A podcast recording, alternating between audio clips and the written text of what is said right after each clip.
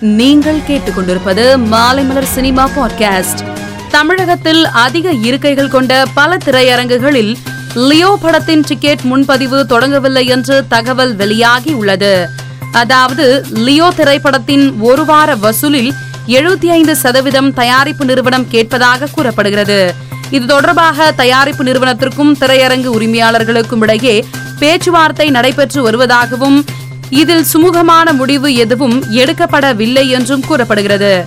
ரஜினியின் நூற்றி எழுபதாவது படத்தை இயக்குனர் ஞானவேல் இயக்குகிறார். இப்படத்தின் முதல் கட்ட படப்பிடிப்பு முடித்த ரஜினிகாந்த் சென்னை செல்வதற்காக தூத்துக்குடி விமான நிலையத்திற்கு வந்திருந்தார். அப்பொழுது பத்திரிகையாளர்களை சந்தித்த அவர் லியோ திரைப்படம் மிகப்பெரிய வெற்றியடைய எனது மனமார்ந்த வாழ்த்துக்கள் என்று கூறினார். நடிகர் பிருத்திவிராஜ் இன்று தனது பிறந்தநாளை கொண்டாடினார். இவருக்கு வாழ்த்து தெரிவித்து சலார் படக்குழு இவரது கதாபாத்திர போஸ்டரை வெளியிட்டுள்ளது. இந்த போஸ்டரை ரசிகர்கள் சமூக வலைதளத்தில் அதிகம் பகிர்ந்து வருகின்றனர். விஷாலின் முப்பத்தி நான்காவது படத்தை இயக்குனர் ஹரி இயக்குகிறார். இந்த படத்தில் இயக்குநர்கள் கௌதம் மேனன் மற்றும் சமுத்திரகனி இணைந்துள்ளனர். இதனை விஷால் தனது சமூக வலைதளத்தில் புகைப்படத்தை பகிர்ந்து அறிவித்துள்ளார். மேலும் சினிமா செய்திகளை தெரிந்து கொள்ள மாலைமலர் டாட் காமை பாருங்கள்.